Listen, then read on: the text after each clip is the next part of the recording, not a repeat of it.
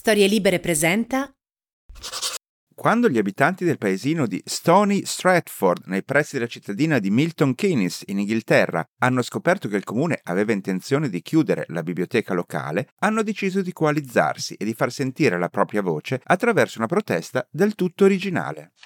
Dal momento che ciascun iscritto alla biblioteca aveva la possibilità di prendere in prestito 15 volumi, tutti i tesserati sono andati a reclamare 15 volumi a testa e in breve tempo hanno svuotato l'intera biblioteca dei 16.000 volumi presenti. A quel punto, davanti a una biblioteca interamente vuota e alla dimostrazione pratica di quanto i suoi abitanti volessero continuare a utilizzarla, il comune ha dovuto cambiare idea. Pertanto, se qualche amministrazione illuminata dalle vostre parti volesse chiudere una biblioteca, ora sapete anche voi che cosa fare.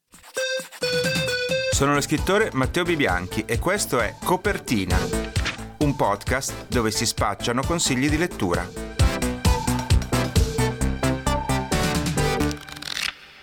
Da diversi mesi dovevo comunicarvi una novità straordinaria che mi riguardava, ma non potevo farlo perché dovevo aspettare che si concretizzasse. In queste settimane forse avrete letto sulla rete o sui giornali di cosa si tratta.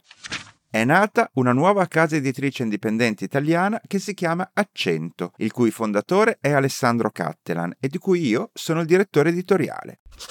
Accento nasce per proporre nuove voci della narrativa italiana attraverso una collana dedicata agli esordi, ma anche con l'intento di recuperare alcuni testi significativi del passato recente che non sono più disponibili nelle nostre librerie. Confesso apertamente che dirigere una casa editrice era un po' il mio sogno e ancora oggi una parte di me è incredula all'idea che tutto ciò stia avvenendo per davvero. Però, in quanto conduttore di questo podcast, mi trovo ora in una situazione paradossale. È ovvio che i libri che ho scelto di pubblicare per accento sono testi nei quali credo moltissimo, sia dal punto di vista stilistico che narrativo. E allo stesso tempo, anche se questo è un podcast di consigli letterari, non posso certo mettermi a consigliare gli stessi libri che pubblico io, per quanto li ami e li vorrei suggerire a tutti. Quindi, per ovvie ragioni etiche e morali, ho deciso che qui a copertina non parlerò dei libri di accento. Se volete scoprire però di che libri si tratta, l'unica cosa che posso fare è di chiedervi di andare sul sito accentoedizioni.it o sui profili social di accento su Instagram e Facebook. Finora vi siete sempre fidati ai miei gusti e quindi spero che vi convincano anche queste mie scelte. Detto questo e sgombrato il campo da dubbi, possiamo cominciare con le mie letture in corso.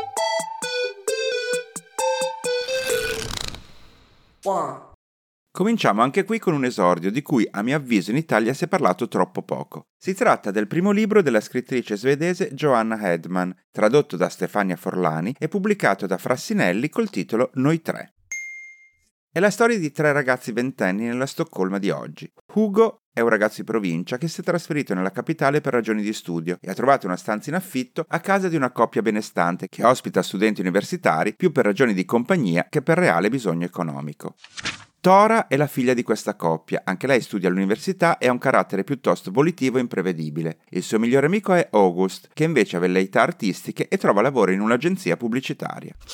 Dopo un approccio iniziale piuttosto conflittuale, i tre cominciano gradualmente a frequentarsi e a piacersi sempre di più, al punto da passare insieme quasi tutto il tempo e di organizzare viaggi e vacanze a tre.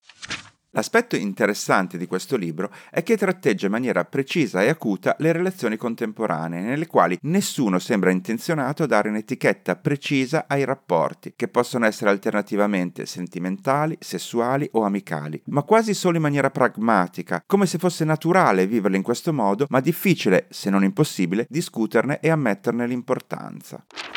Molti critici hanno paragonato l'esordio di Joanna Edman ai romanzi di Sally Rooney ed effettivamente chi ama l'autrice inglese può apprezzare molto questo libro, anche se nei libri della Rooney i protagonisti parlano tantissimo, mentre in questo forse il non detto pesa più di ogni discorso e spesso basta un nulla perché i rapporti si incrinino e si modifichino, nella ricerca di un assestamento forse impossibile. Comunque, un romanzo di debutto davvero da non sottovalutare. Two. Passiamo invece a un esordio italiano che, come nel romanzo alla Edman, si occupa di giovani ventenni e dei loro rapporti, ma con un approccio completamente differente. Sto parlando de Il bikini di Silvia Plath, primo romanzo firmato da Giada Biaggi per Nottetempo. Giada Biaggi è un personaggio davvero particolare, sceneggiatrice e autrice di podcast e anche un'anomala stand-up comedian che nei suoi spettacoli si diverte a mischiare comicità e filosofia. È dunque lecito aspettarsi da lei un romanzo d'esordio allo stesso tempo colto ed esilarante e il bikini Silvia Plath mantiene esattamente queste premesse. La protagonista è Eva, una studentessa di filosofia dell'arte a Milano, che passa il suo tempo tra libri di testo, cocaina, feste e inaugurazioni di fondazioni artistiche, lunghe chat erotiche con un curatore di mostre e dialoghi filosofici immaginari con personalità quali Freud o Woody Allen. Un libro dove si ride con intelligenza nel quale lo stile prevale sulla trama, perché leggerlo significa affidarsi al flusso di pensieri della sua protagonista e alla sua allegra furia iconoclasta, in grado di ironizzare su tutto, dalle teorie femministe alla critica letteraria, dai social network al mondo dell'arte contemporanea. Eva sembra essere al contempo vittima e complice degli ambienti che frequenta e nelle sue riflessioni porta all'estremo l'analisi di ciò che significa essere una giovane donna al giorno d'oggi. La prosa scoppiettante e infarcita di riferimenti super contemporanei di Giada Biaggi non è certo per tutti, ma probabilmente troverà nelle sue coetanee delle lettrici entusiaste. Anche questa volta, e anche questa volta per caso, le letture in corso dell'episodio odierno sono tutte al femminile, perché ha un'autrice anche la terza proposta di oggi. Si tratta di un curioso caso editoriale. È il romanzo Corpo Libero, firmato da Ilaria Bernardini e da poco ripubblicato da Mondadori. Protagonista della vicenda è Martina, una giovane atleta di 15 anni, che si reca in Romania insieme alla sua squadra di ginnastica artistica che deve affrontare un'importante prova di qualificazione per le prossime Olimpiadi. Il mondo delle ginnaste è estremamente competitivo, comporta ore di estenuante allenamento e richiede un fisico muscoloso e costantemente sotto controllo per quanto riguarda il peso. Tutto ciò crea spesso grandi tensioni e scontri tra le atlete, che allenatori e preparatori atletici sembrano esacerbare ancora di più. E in questo contesto già altamente instabile accade l'imprevedibile. Una delle ragazze viene trovata morta e nessuno sembra capire chi possa averla uccisa e perché. Corpo Libero è un originale ibrido tra romanzo di formazione e thriller, che ha anche ispirato la serie tv omonima, ora in onda sul nuovo canale di streaming Paramount Plus. La tematica è resa ancora più interessante ed attuale per le denunce di bullismo e vessazioni che proprio in questi giorni le atlete della ginnastica artistica italiana stanno facendo con grande clamore. Ma come vi dicevo, questo libro ha anche una storia curiosa alle spalle, perché era uscito una decina di anni fa per Feltrinelli e in seguito in una nuova edizione riscritta dall'autrice per il mercato inglese e accolta dalla critica con grandi elogi. Dal Daily Mirror che definisce Martina un personaggio meraviglioso al Sunday Times che scrive una ricchezza psicologica che neanche un documentario riuscirebbe mai a restituire. Questa nuova edizione portata in libreria da Mondadori però non è la ristampa del primo volume Feltrinelli, ma è la traduzione della versione inglese, peraltro curata da un'altra autrice importante, cioè Veronica Raimo. Un percorso inusuale per un romanzo che vale la pena recuperare soprattutto in questo momento. Fidati di chi ne sa.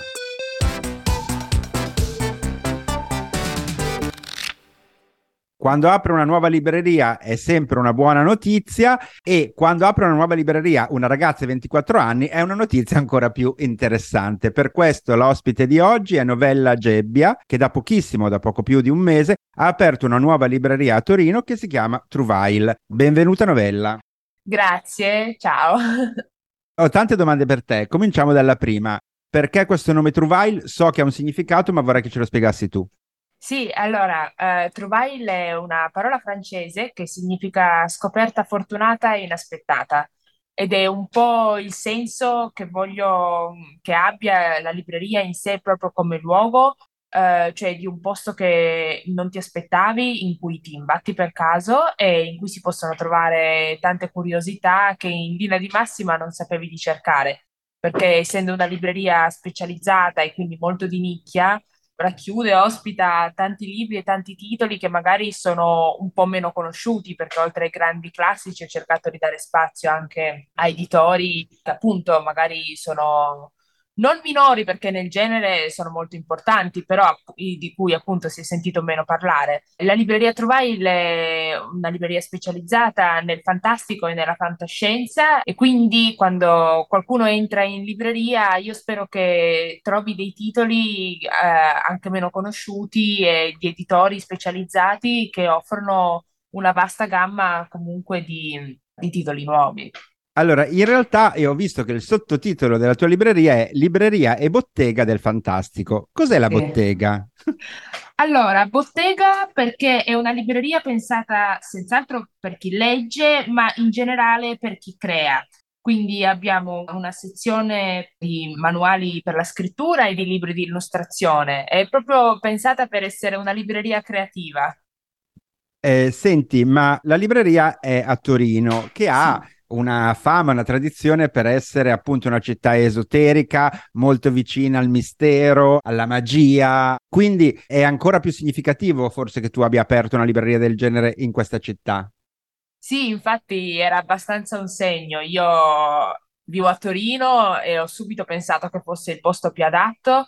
E dentro Torino anche la via in cui ho deciso di aprire, via Barbarù, una via particolare, piccolina, piena di piccole botteghe, di negozi indipendenti, appunto non di catena, era, era tutto perfetto per dare vita a questo piccolo sogno particolare.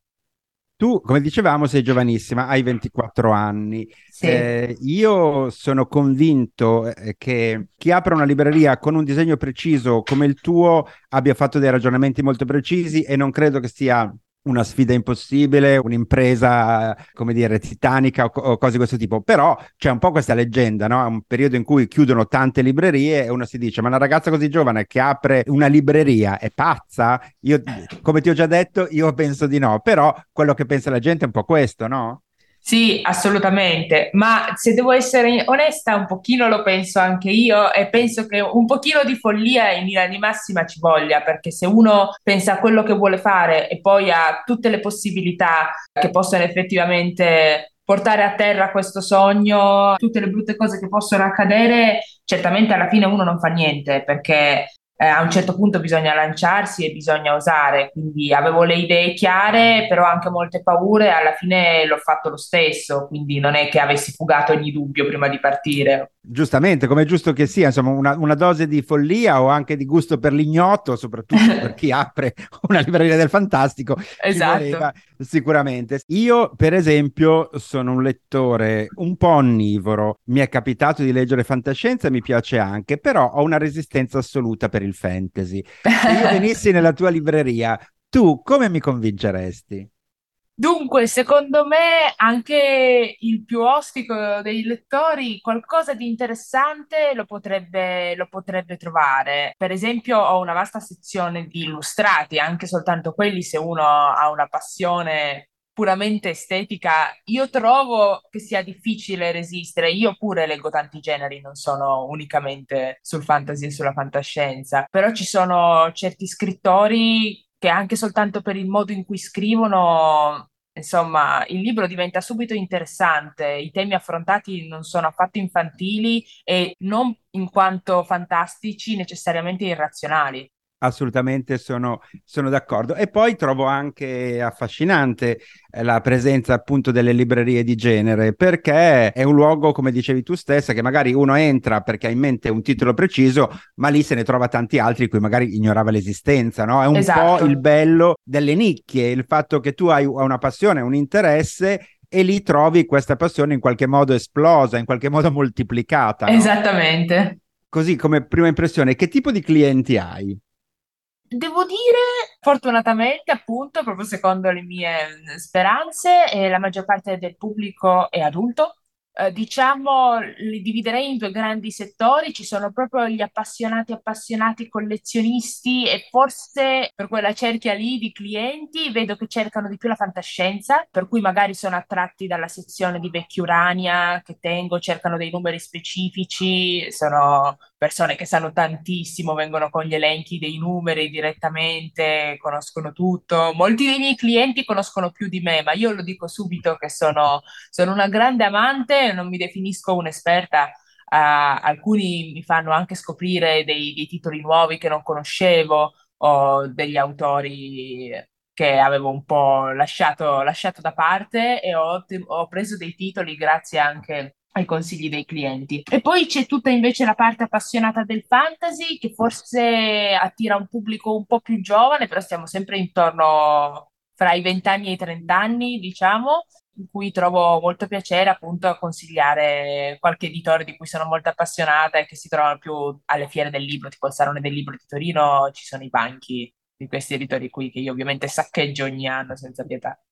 Perfetto, poi del resto appunto comunque anche un vantaggio di avere una libraia così giovane è anche il fatto che la libraia stessa un sacco di cose deve ancora apprenderle, no? Cioè perché magari uno con eh, 30 anni di lettura alle spalle ha un bagaglio che tu anche da un punto di vista anagrafico non potresti avere. Quindi... Eh certo, ma è una ricchezza questa perché... Esatto, così, è un mutuo scambio, esatto. no? Sì, sì, sì, sì, infatti io lo dico sempre che voglio costruire la mia libreria, ovviamente ho le mie idee, i miei progetti naturalmente, però mi piacerebbe costruirla anche con i clienti, perché è una libreria piccola che voglio che risulti uh, molto familiare. Mi piacerebbe che potesse creare un po' di comunità. Adesso vorrei farlo anche organizzando magari eventi o un club del libro. Sto, sto ragionando su appunto le iniziative da prendere, dato che sono aperta da così poco. Però mi piacerebbe che ognuno dei clienti, diciamo quelli abituali, sentisse di aver lasciato qualcosa qui e di poterlo ritrovare forse anche tra i nostri ascoltatori che sono più abituati alla narrativa, diciamo così, classica,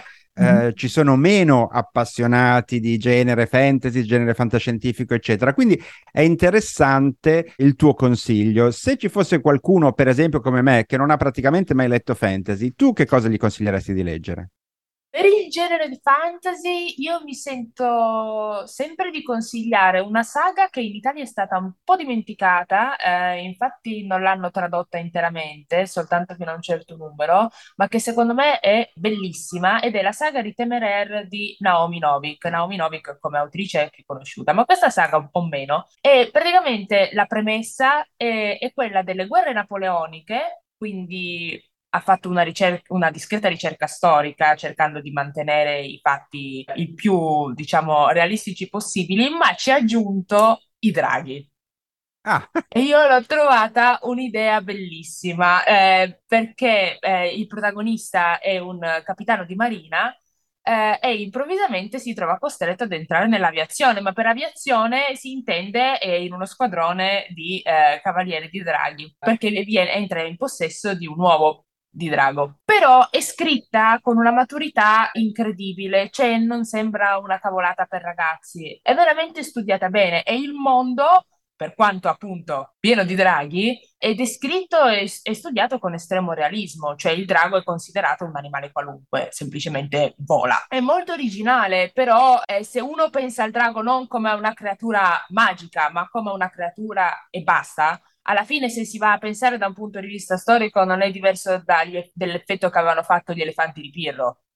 Certo. È semplicemente un animale incredibile e vieni calato subito in un mondo in cui nessuno si stupisce più alla vista di un drago perché esistono e basta e sono uno strumento che possono essere usati per arare i campi o possono essere usati in guerra. E quindi è semplicemente una ricostruzione storica con l'elemento del drago che non è presentato come una sorpresa, che in sé è abbastanza raro nel fantasy alla fine perché c'è sempre il momento di oh mio dio è un drago, invece non in questo caso eh, io l'ho trovata molto interessante, molto ben scritta, con bei personaggi, poi insomma Naomi Novik è una buona scrittrice, quindi consiglierei questa saga per una cosa un po' originale.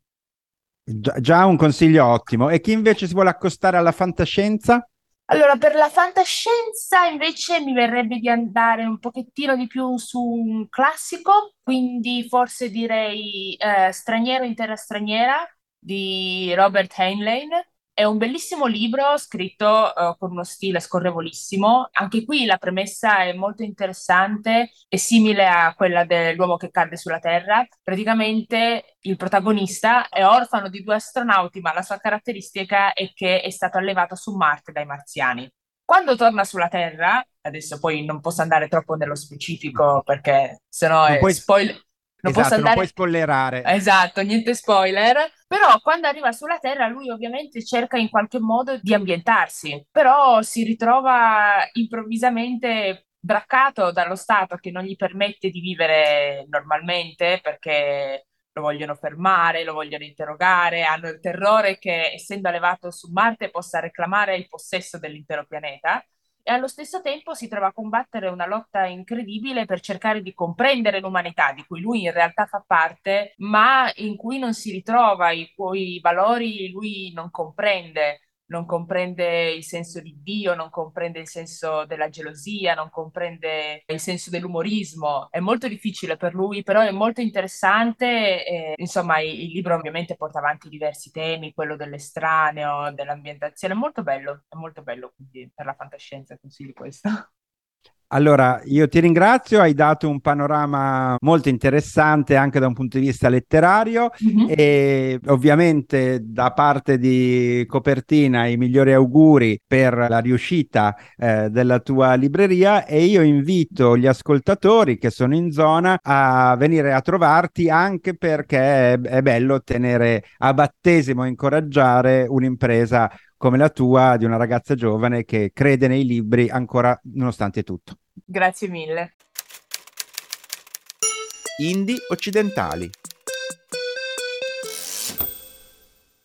Per la nostra rubrica Indie occidentali oggi ci occupiamo di una rivista che è una rivista molto particolare ed è anche molto recente perché il primo numero è uscito soltanto quest'estate. Si chiama La Revue des Inés, è un nome francese, poi ci faremo anche spiegare perché e con noi c'è uno dei quattro fondatori, Lorenzo Balloni, benvenuto a Copertina. Ciao Matteo, grazie, grazie mille. La Revue des Inés è una rivista di giornalismo a fumetti. Ci spieghi che cosa vuol dire? Allora, è una cosa un po' complicata per certi versi perché dobbiamo sempre spiegare la differenza con il graphic journalism, che è molto diverso. Partiamo dal contrario, il graphic journalism che sentiamo tanto spesso ultimamente cos'è? È un autore di fumetti che fa il lavoro del giornalista. Zero Calcare, Guy Delisle, che comunque è un autore molto affermato, sono fumettisti che però fanno il lavoro di giornalisti, quindi si mettono a raccontare cose come se fossero giornalisti. Invece il giornalismo a fumetti è l'opposto, mettiamo insieme un giornalista e un fumettista, in modo che le due professionalità rimangano intaccate e, e diciamo che anche l'ego dei, dire, dei, giocatori sia abbastanza equilibrato. Quindi il giornalismo a fumetti è fondamentalmente giornalismo puro eh, che utilizza il medium del, del fumetto come, come mezzo, come veicolo semplicemente questo. Eh, di solito è più complicato perché appunto la gente fa, fa, confusione col concetto di graphic journalism che in realtà è un po' più eh, semplicistico e non sempre garante di, di qualità del fumetto e della storia.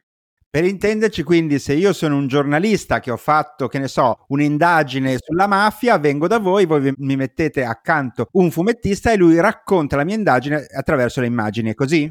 Allora, più o meno, nel senso che questa è anche parte della, del nostro lavoro creativo dei quattro soci eh, che lavorano alla review, eh, ovvero un giornalista ci fa un pitch, diciamo, ci propone una storia e poi a seconda della storia, se ci interessa o no, eh, se va in un determinato numero o no, eh, se abbiamo dei, dei, fumettisti da mettergli accanto, la scegliamo, la prendiamo. A quel punto, appunto, guardiamo che fumettisti sono disponibili perché abbiamo sul nostro sito, che è la reviewdestinyitalia.com, un, eh, due form, un form per fumettisti e un form un forum per giornalisti dove chiunque si può applicare, può mandare un'application. E a seconda appunto del, eh, della storia che ci mandano mettiamo insieme in maniera abbastanza creativa, anche abbastanza sensoriale, vediamo un po' quello che, che ci dice la storia e quello che ci dice il fumettista, mettiamo insieme il fumettista e il giornalista e a quel punto comincia l'avventura. Non è così semplice soprattutto per il giornalista, nel senso che il fumettista fa il suo lavoro, fondamentalmente dovrà adattare una, un testo in un medium che lui sa, sa lavorare, mentre il giornalista ovviamente si trova per la prima volta contatto con, quasi sempre per la prima volta contatto con un medium che non conosce e devo dire c'è anche un po' di piacere nel vedere un po' che sgomitano, che non capiscono bene come funziona. E quindi il nostro, il nostro lavoro, il mio soprattutto, che sono fumettista di lavoro, insegno storytelling, sceneggiatura, eh, scrivo un sacco di libri, ne disegno tanti altri, il mio lavoro è quello, come dire, devo fare da saponetta, devo fare un po' da,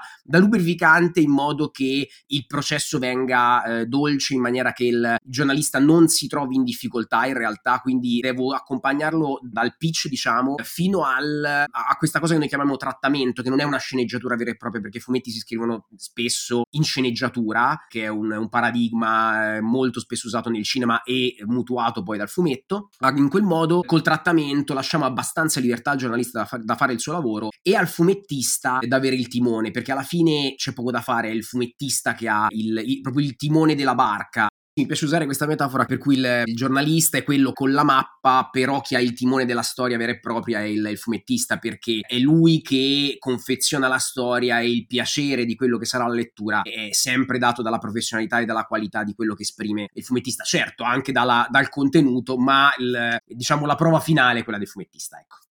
Ci fai degli esempi di articoli, come li chiamiamo, di contenuti, ecco, che sono usciti finora per far capire al nostro, ai nostri ascoltatori appunto di cosa si tratta in concreto?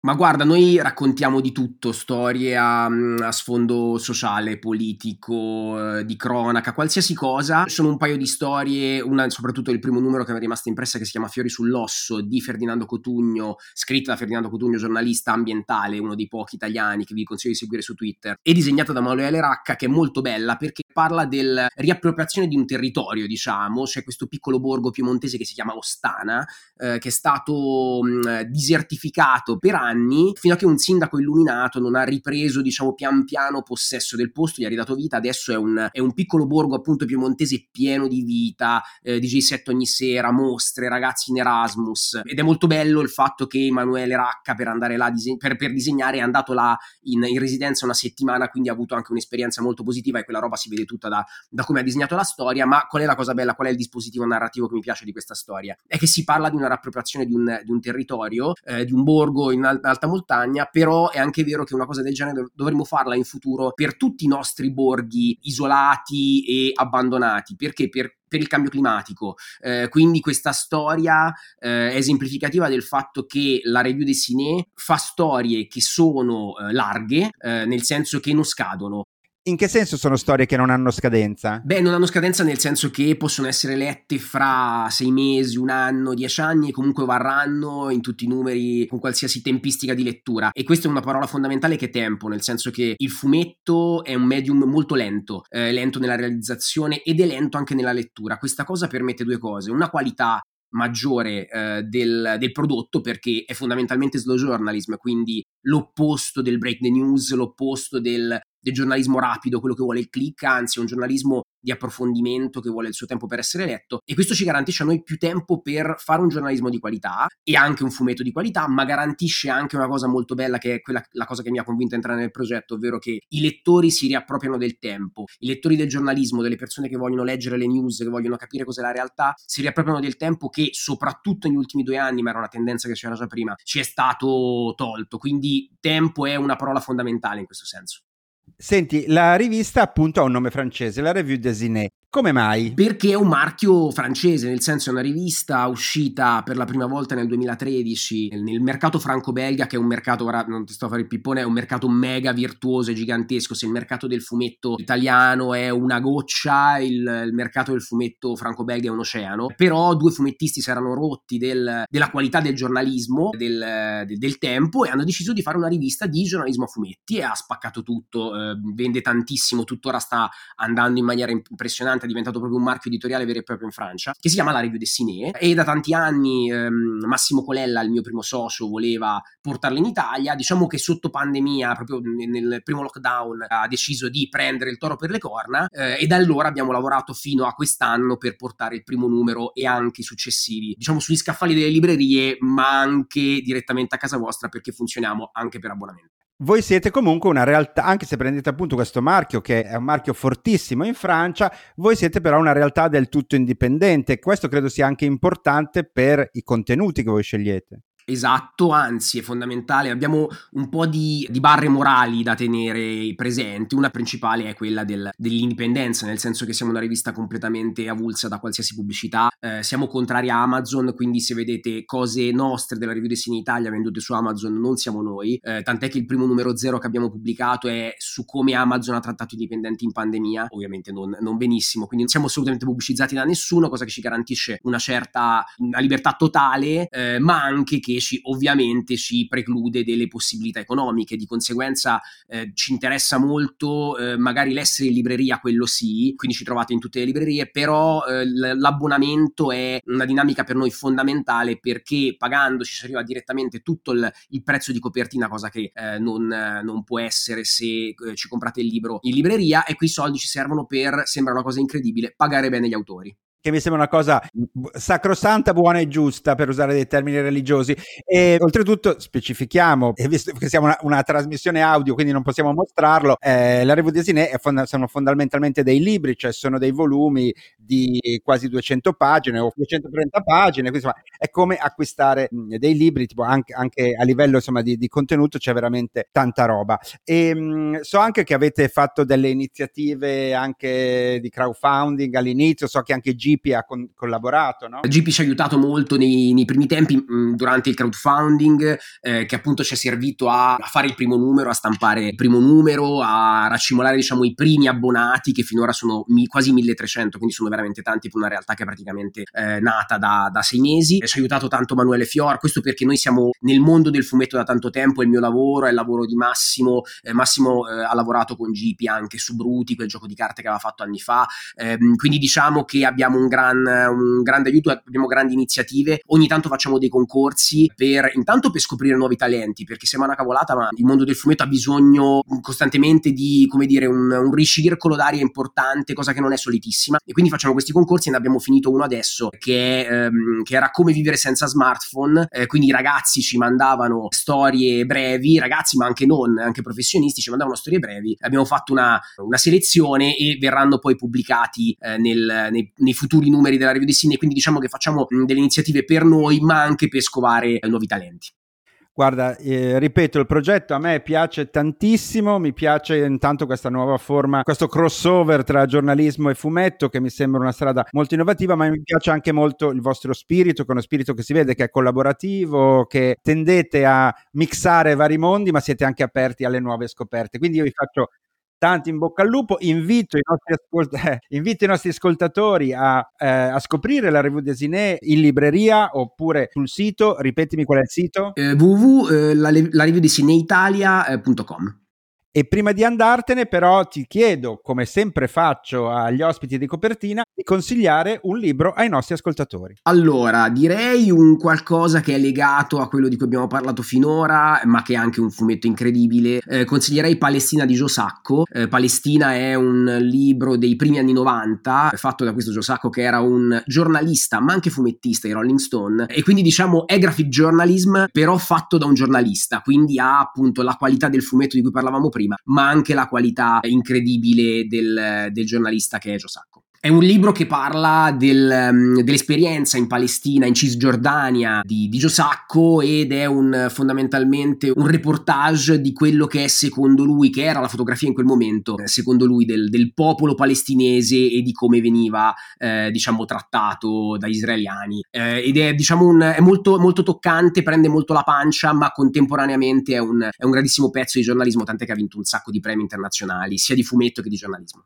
Allora, io ti ringrazio, eh, ringrazio anche gli altri collaboratori delle, della Revue Desine Italia e spero che questo progetto, che è cominciato insomma con le migliori premesse, prosegua sempre con più fortuna. Grazie mille. Grazie mille, grazie Matteo, ciao, grazie.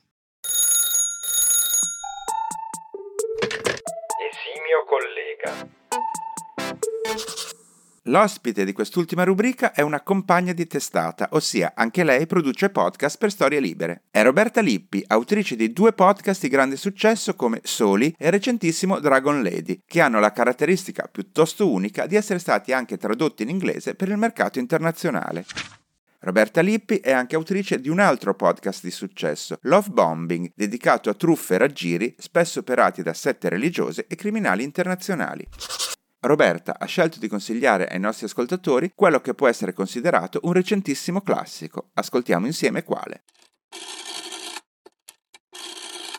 Il libro che voglio consigliare è Il racconto dell'ancella di Margaret Atwood. Si tratta di un romanzo non recentissimo perché è del 1985, ma ne avrete senz'altro sentito parlare perché da questo romanzo è stata tratta una serie fortunatissima che è ormai arrivata alla sua quinta stagione che si chiama Handmaid's Tale, che è poi il titolo eh, inglese dell'opera siamo in quello che si definisce un mondo distopico, un mondo distopico per il 1985 ma molto vicino a, al nostro periodo storico. Eh, siamo in un, eh, in, su un pianeta devastato da inquinamento, devastato da malattie, al punto tale che le donne sono sempre meno fertili.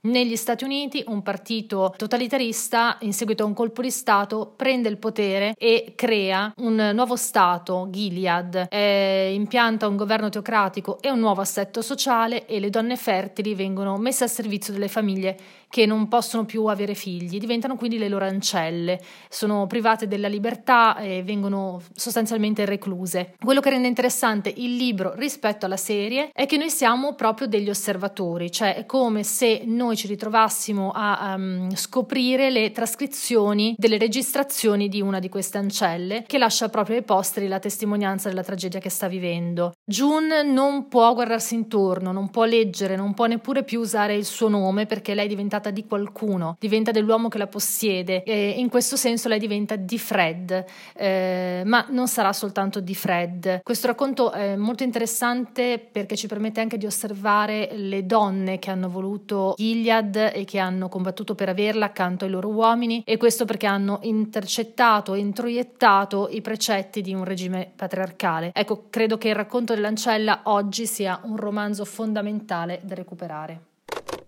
Grazie a Roberta Lippi al suo intervento, noi siamo agli sgoccioli. Tirate fuori carta e penna o più probabilmente le note del vostro smartphone se volete segnarvi titoli, autori ed editori dei libri presentati in questa puntata. Cominciamo. Io vi ho parlato di Noi tre di Giovanna Edman Frassinelli, Il bikini di Silvia Plath di Giada Biaggi, Nottetempo. Corpo libero di Ilaria Bernardini, Mondadori. Novella Gebbia della nuova libreria Trouvaille di Torino, dedicata al fantasy e al fantastico, ci ha consigliato la lettura della saga di Temeraire, il cui primo volume è Temeraire, la guerra dei draghi di Naomi Novik, Fanucci. E Straniero in terra straniera di Thomas Heinlein, sempre Fanucci. Lorenzo Palloni della rivista di giornalismo a fumetti La Revue des Iné Italia ci ha suggerito di recuperare Palestina di Gio Sacco Mondadori. Infine la podcaster Roberta Lippi ci ha invitato alla lettura de Il racconto dell'ancella di Margaret Atwood, Ponte alle Grazie. Io, come vi dicevo, mi auguro anche che andiate a scoprire Libri a 100 in libreria o sul sito accentoedizioni.it e come fate spesso con i libri che vi consiglio, anche in questo caso mi scriviate per dirmi cosa ne pensate. Intanto noi ci sentiamo la prossima puntata. Ciao! Ciao.